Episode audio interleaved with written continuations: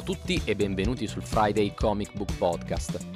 Negli ultimi anni la vita editoriale dell'amichevole uomo ragno di quartiere è stata decisamente movimentata. In special modo l'ultimo ventennio ha visto l'alternarsi di due importantissime gestioni della testata ragnesca, quella di J. Michael Straczynski e quella di Dan Slott. Due autori diversi, sia per background che scrittura, accomunati però dall'essere stati in grado di lasciare un segno indelebile sulla continuity dell'arrampicamuri. Entrambe le loro visioni hanno senza dubbio avuto ripercussioni più o meno rilevanti sulla storia e la vita di Peter Parker, ma hanno anche avuto il merito di portare Spider-Man in territori inesplorati. Questa tendenza alla spettacolarità delle avventure, all'ingigantire situazioni e problematiche, hanno sempre più allontanato Peter dai tetti newyorkesi o dal riuscire ad arrivare a fine del mese, in favore di storie di più ampio respiro, associando ad esempio i poteri di Peter al mondo esoterico totemico, introducendo ragnoversi, Parker Industries e arrivando persino a mostrare morti e resurrezioni. Una grandiosità che ha sicuramente rappresentato un'evoluzione del personaggio, capace di adattarsi e rinnovarsi per l'America degli anni zero, ma tuttavia non sempre apprezzata dai fan e talvolta apparentemente inconciliabile con lo spirito delle avventure di Lee, Ditko e Romita.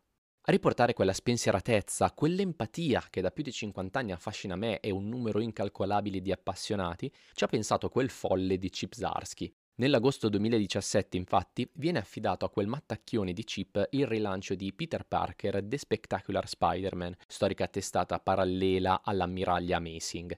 Assieme alle matite di una pletora di artisti blasonati come Adam Kubert, Joe Quinones, Mike Allred e Chris Pacialo, Sarsky riesce nell'intento di riportare l'uomo ragno su toni più leggeri e scanzonati, raccontando storie decisamente sopra le righe di stampo weird e camp, ma talvolta anche dal registro più classico, facendo eco al passato. Uno Spider-Man meno amazing e più friendly, insomma, che personalmente ho apprezzato moltissimo, vedendo in questo rilancio di Spectacular Spider-Man un'allegra e forse necessaria parentesi rispetto ai toni più epici di Slot. Merita però una menzione speciale il numero con cui Chip Zarsky termina la sua run di Spectacular Spider-Man, capace nella sua semplicità di ricordarci perché amiamo così tanto la creazione di Stan Lee e Steve Ditko. Ho sempre pensato che fosse inutile parlare di un singolo numero di una collana antologica, eppure Peter Parker The Spectacular Spider-Man 310 è un piccolo gioiello, un albo a sé stante, slegato da quanto narrato in precedenza, magistralmente scritto e illustrato dall'autore premio Eisner che decide di chiudere questa sua prima avventura ragnesca celebrando la figura dell'arrampicamuri. 20 pagine che sintetizzano l'essenza stessa dell'uomo ragno ed è impressionante come Chip Zarsky riesca a riassumerla in maniera così nitida in poche pagine o addirittura in pochi pannelli. Fermare i sinistri 6, sventare una semplice rapina o ancora aiutare un ragazzo nello studio diventano piccoli e grandi atti di eroismo affrontati come sempre con gentilezza, ironia, compassione e sacrificio. Un uomo che si impegna anima e corpo ad aiutare gli altri senza chiedere nulla in cambio. Così verrà definito Spider-Man all'interno dell'albo, e in fondo sappiamo anche noi che è così. Prima di essere un eroe, infatti, Peter è un uomo, ed è proprio questa sua umanità ed empatia per il prossimo a rendere Spider-Man un eroe diverso da tutti gli altri, unico, speciale. Nel delineare un affresco quanto più completo, Zarsky non tralascia il lato cupo e risoluto dell'eroe, in una sequenza di due pagine, dove i toni caldi e spensierati lasciano il posto al buio della rabbia, viene mostrato come l'uomo ragno possa anche essere una figura capace di incutere paura e timore nei criminali, solo se lo volesse. Una scena potente e insolita, carica di tensione, che nella scelta di non mostrare esplicitamente l'atto violento rimarca implicitamente come Peter non ceda mai alla rabbia e all'odio, anche nelle situazioni più disperate.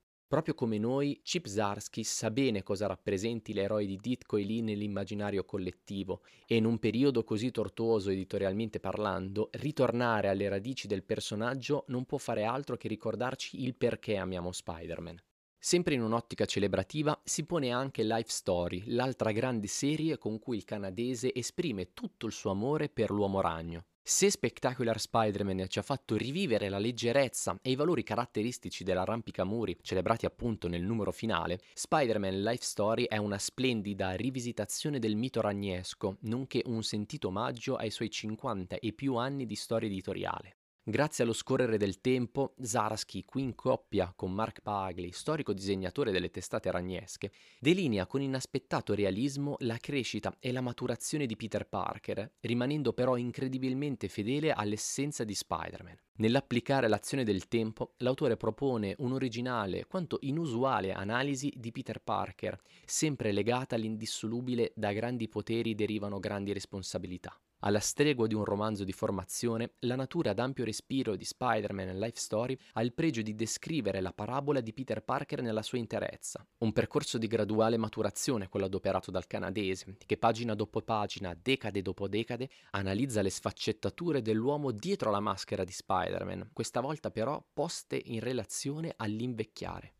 Sono fortemente legato a Peter Parker, perché, come per tanti, anche per me l'amore per i fumetti è iniziato proprio con Spider-Man, o meglio, con l'Uomo Ragno. L'eroe di Stan Lee e Steve Ditko è un personaggio che ho sempre trovato affine, sia per attitudine che per problematiche, e sono rimasto piacevolmente sorpreso dalla visione data da Chip Zarsky. Pur con due lavori diametralmente opposti, l'artista secondo me è riuscito a declinare il paradigma dell'uomo ragno per le generazioni future, senza però dimenticarsi i valori passati, celebrandone il mito e tutto ciò che questo eroe ha rappresentato e continua a rappresentare per milioni di lettori.